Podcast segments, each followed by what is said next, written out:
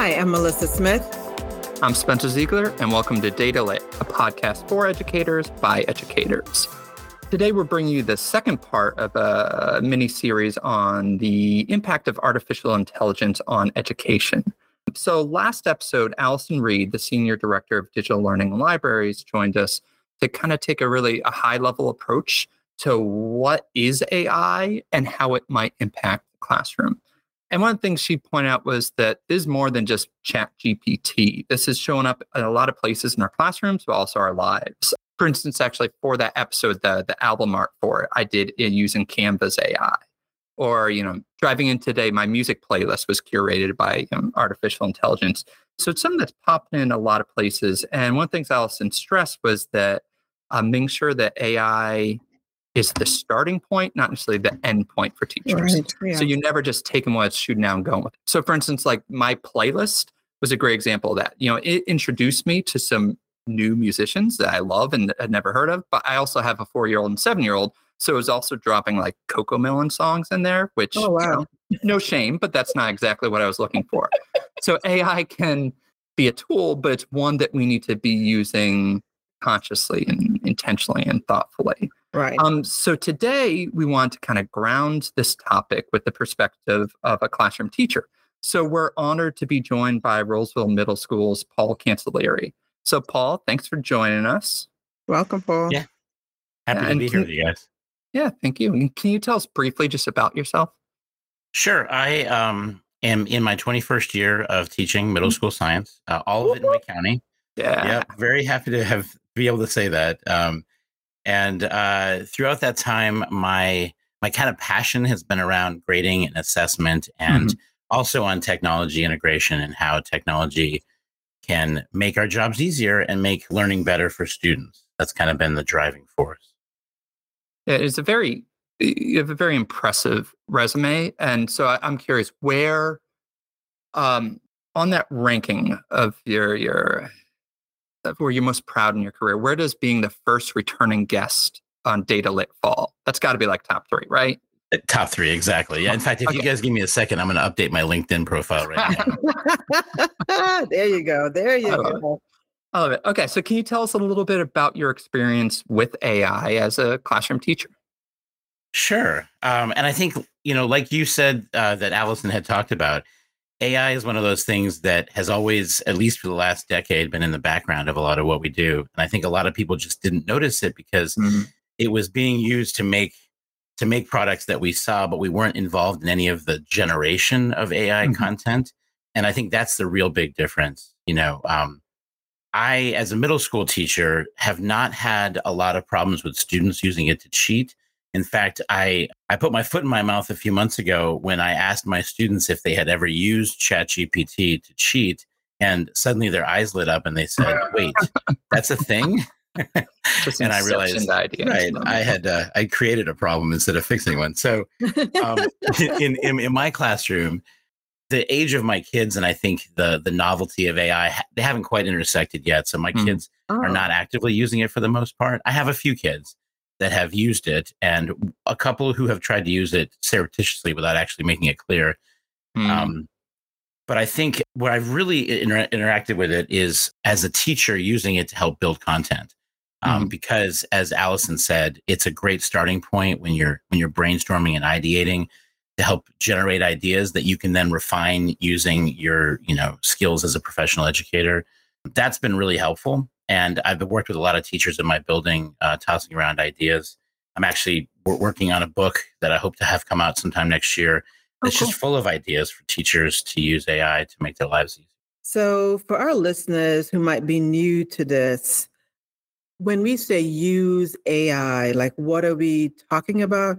And in your use, what are some of those early challenges? Like, mm. I know if you're now going to jump in, I, like for me, I'm the kind of person there. So I've been hearing about it, but I'm trying to think of all of the pros and cons before I jump full on in. So like if I if you can help someone sort of get around some of those challenges, what would you say are some of those challenges so I can avoid that before I even jump in? Oh, that's a that's a great question. Uh, the first thing I would suggest, especially for Wake County teachers, is look for professional development. Wake County has actually mm. created for us a great Canvas course that's called oh. Artificial Intelligence in the Classroom. Oh, um, created by the DLCs and it's um, the digital learning coordinators. And it is a really great, relatively quick way to look at artificial intelligence. And because it's it's made in house, it talks about specifics to the way that we can access it too, which I really like. Nice. But beyond that, um, because ChatGPT is the sort of big dog in the room, the one that most people have heard about, um, and it's the one that if you're on your Wake County device, you are able to access through our Wi-Fi. Mm-hmm. Um, mm-hmm. that's the place I recommend people start. You know, just open up uh, the ChatGPT window, and and it even gives you some suggested prompts. I think that people don't really appreciate how much it can do until they play around with it. Uh, this summer, I was doing some professional development with some teachers Kenan Fellows, and I asked them to have ChatGPT uh, create a poem for them in the style of a famous author or poet, and have them just like choose any topic that they normally teach about. And everyone was pretty impressed with the quality of the content that it created. And then we went on to sort of make adjustments, like you know, change up that poem, but include our school mascot and say what that was. And uh, oh, cool. you know, we had we had limericks in the style of uh, of Shakespeare that were about uh, cell division. You know, it was, oh wow, it was really really pretty neat. You know. Yeah, and that brings to mind something that Allison talked about that it's not necessarily things that teachers can't do, but at, especially at a time when more and more has been being put on teachers' plate, it's something that can just save them some time. Like a teacher could write some pulling in uh, information from their school and the the the, the voice of like uh, Emily Dickinson, but that's going to take time. So if you can use something like this, then yeah, that's fantastic. So one yeah. of the things I, I, I keep hearing us sort of talk about, and I'm not sure our listeners, if again, if you've never opened up uh, one of these AI tools like ChatGPT, we keep talking about a prompt.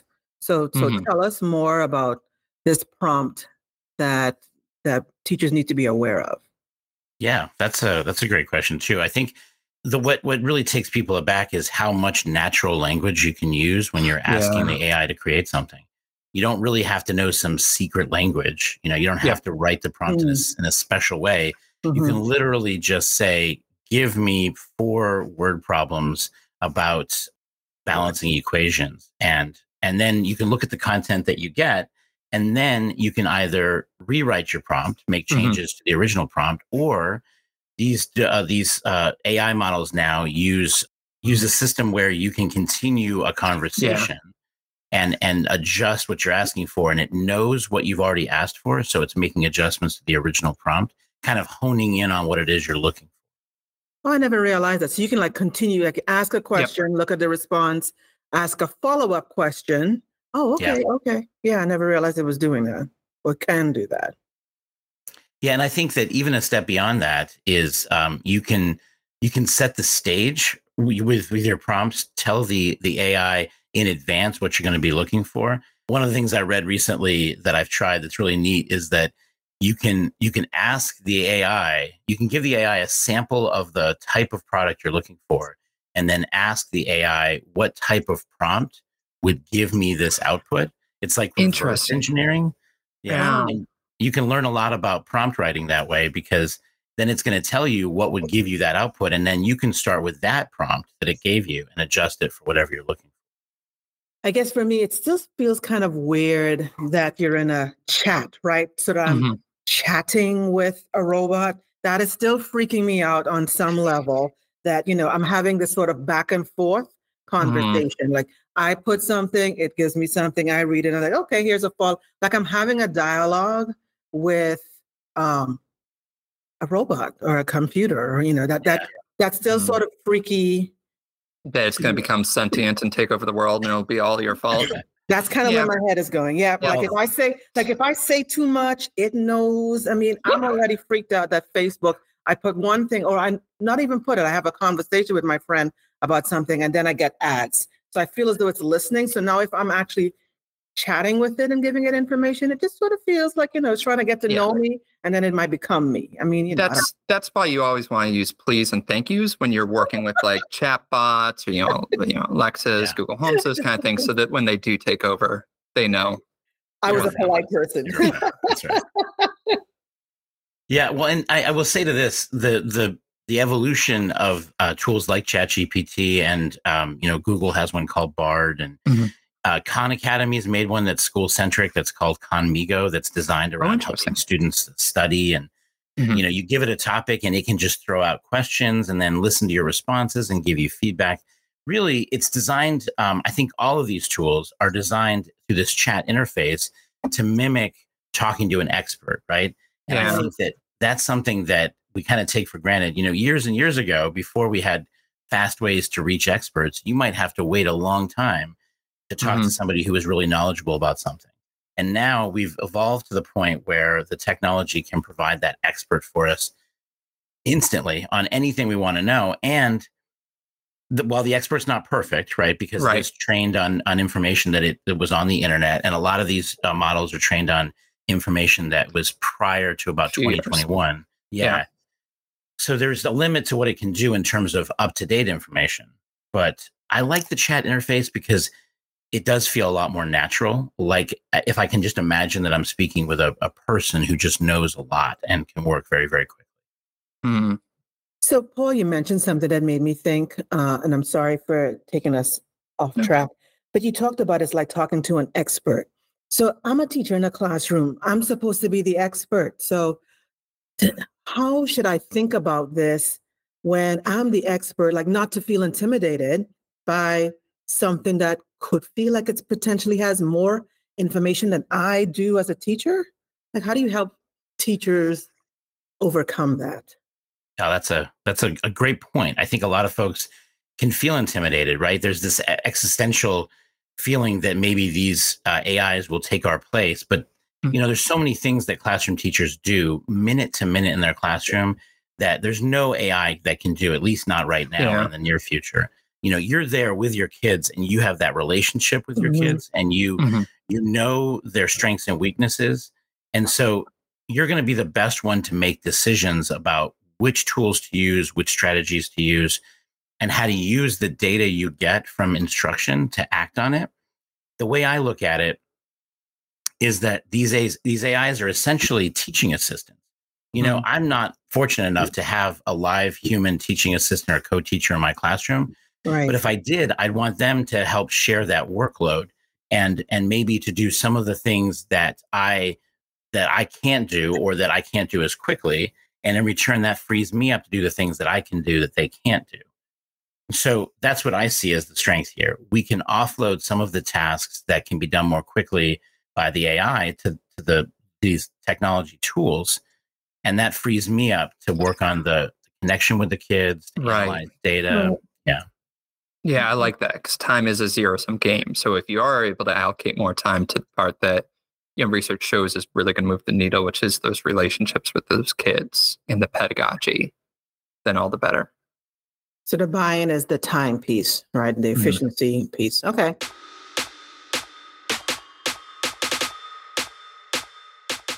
Well, that being said, can you tell us or provide to us, based on your experience working with this, what are some of your favorite prompts Yeah. or activities? Oh yeah, I I have some that I like to use and ones that I've shared with other teachers and uh, and I've gotten some great feedback about. One of my favorites I use frequently is called Beat the Bot because kids get very competitive with one another and even more competitive when they think they're up against a, a machine. Mm, And so uh, you can ask a tool like ChatGPT to generate for you two or three paragraph explanation of a topic.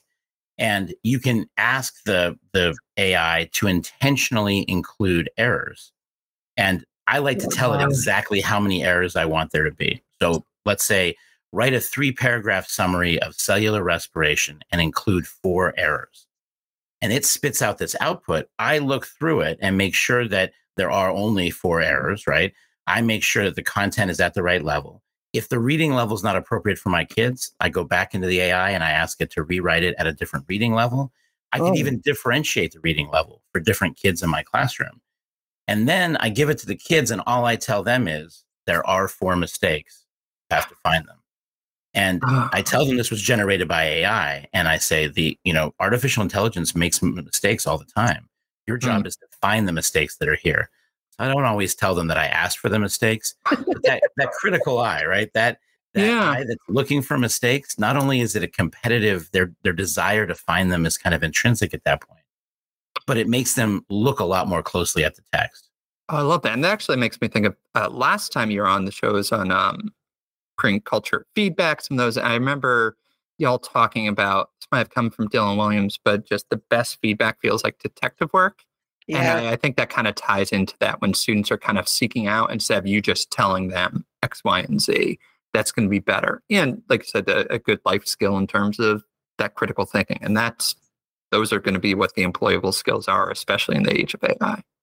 Yeah, that's Yeah. 100% true, I think. Um, the other prompt that uh, math teachers and I like to work on a lot is word problems because Mm, word problems take time to build, right? Math problems in general are hard to write, but when the AI can generate them for you, and better than that, you can ask the AI to include the names of actual students or adults in your building or Oh, pop culture figures. So when they're reading this word problem, it's not just a random word problem written by somebody who doesn't know them. It feels personal. They feel like they're pulled into it.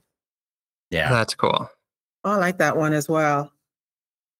Uh, and then there's one other prompt that I've been playing around with lately that I really like. Um, I've been trying to get my kids to do more hands-on things and to do more rotations through like stations, or I guess elementary teachers would probably call them uh, centers.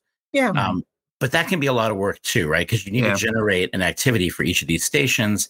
And if you want there to be really small groups at each station, you need lots of stations. And a lot of what can tie to tie down a teacher who doesn't have time to make it is generating these activities. But AI tools can generate dozens of ideas in just seconds. And so I can say to a, a chat GPT or a similar product, I can say, give me 20 ideas for stations that would help me teach the causes of the Revolutionary War. oh, wow. And it will spit Mhm. out 20, and I can pick out the four or five or six that I think are the best or modify some of the ideas that it provides. And it can even generate handouts that you would give to students uh, with answer keys. Oh, interesting. And I like how you're you're asking for 20 there. You're probably not gonna have 20 stations, but the idea of you know, almost like that writer's block, that blank page can be intimidating. But if you Yeah. get that starting point, that first draft, then you say like, okay, I can I can whittle this down to like five really good stations and tweak this, tweak that, but gives you that starting point. Yeah, and to your point from the beginning, as Allison pointed out, the AI is the starting point, not the ending point. Mhm. Um, I've never asked an AI to generate something that I've used uh, whole cloth without any kind of editing or review, and that again is where our professional expertise kicks in. You know, like I, I know what good quality uh, content for my students looks like. I know what kinds of activities they can handle, which ones might be too easy or take too long. And so by it generating ideas, it takes that brainstorming out of my hands and lets me focus on what I'm good at, uniquely good at, which is creating these meaningful learning experiences for my kids. Mhm. And uh, I feel like a- a thread through each of those prompts is that personalization, which sounds weird to say from, you know, a chatbot, but that you can do it to personalize and individualize some of the instruction for kids, pulling in names, getting a lot of stations instead of everyone getting the same kind of instruction. So you can make it relevant and authentic and pull in some of that like universal designs for learning um, through the through AI. Yeah, I think that's it. Because I think that what holds us back sometimes to personalize is the thought of how much effort and time it takes. I mean, I teach Mm. 122 kids. Yeah. I can't write 122 different personalized lessons. right. But but an AI bot could create 122 and it could do it very, very quickly. And so that's where I can take, you know, like combine my expertise with the nearly unlimited, you know, time and effort and strength that comes with with all this uh, computer processing. You know how they say that, you know, as teachers, we're preparing kids for the future. This is just one of those, this is like a real life example of how important it is as teachers for us to engage with AI because it, like it, it's their future, whether they know it or not. Like this is happening, and it's not like we can shut our eyes to it. It is happening and evolving. So it kind of is our responsibility as educators to make sure that they are aware. Like I heard somebody talk about, you know, we talk about the four C's, and then one of the the new skills is effective AI use. Like that's something that they Mhm. have to be willing to do in the next couple of years or, or currently. Like that's what the the, yeah. the job market is actually now looking for. Yeah. Yeah. And Melissa, I think you made a great point earlier when you said that this is this is something that's a critical skill and not something that can be avoided. I mean, we draw a lot of parallels between calculators and AI. Yeah. Right? that kids are now able to do so much more complicated math because they don't have to spend time on the basic skills, but they do have to know those basic skills before right. they're ready to pick up the calculator. Yeah. And I think that once we've taught kids how to uh, to do basic writing, then the more complicated skill, the more challenging skill is editing, is proofreading, and that's something they could they could do when they're given AI content. And if we teach them those skills, then when they're adults, they could lean on an AI to generate a draft of some kind of writing and then they could use their knowledge and experience to edit it which i think like you said is going to be the skill of the future. Yeah, yeah. and there's you know the calculator analogy is apt. There's connections to you know what wikipedia you know internet and i think some degree of this is just a natural human apprehension to new things to changes. So for instance here here's a quote that i came across when researching for this if men learn this, it will implant forgetfulness in their souls. They'll cease to exercise memory because they'll rely on that which is written. And that's Plato about handwritten scrolls. No so way. There's always, yeah. So there's always going to be some degree of like, hey, this is going to change things, and you know, shaking your fist at the uh, the cloud for you know kids these days. And it, it's understandable. Like that's human. You know, we don't necessarily like change. But I think you gave us some ideas for how to use this to make uh, teaching a little bit more personalized and efficient for the teacher. Yeah, that's really the goal. I think that if we embrace it, to Melissa's point, the kids are going to see that and they're going to recognize two things. Number one, AI can make your life easier, but the output of AI is not perfect. And hmm. they need to, there needs to be transparency about the fact that I'm taking that AI content, that the output, and I'm modifying it, editing it, proofreading it. And that's what they need to do down the road when they're given access to these tools that's you know, coming soon. Mm. And I think I like the idea too that you've you've given us some advice. Same way how when computers were coming on the screen, teachers felt as though I wouldn't have a place in the class. I could see those sort of angst coming up with AI. Well, then what is my role in the class? I, I think a lot of the strategies that you provided for us today help our listeners understand that you still have a role, right? There's still a place, right? Your expertise still matter in the classroom with AI. It's not a replacing you, but if you get in front of it, how can you use AI to your benefit? Yeah. Yeah. And they're, they're going to continue to need us teachers until AI can do lunch duty. I love that. I love that.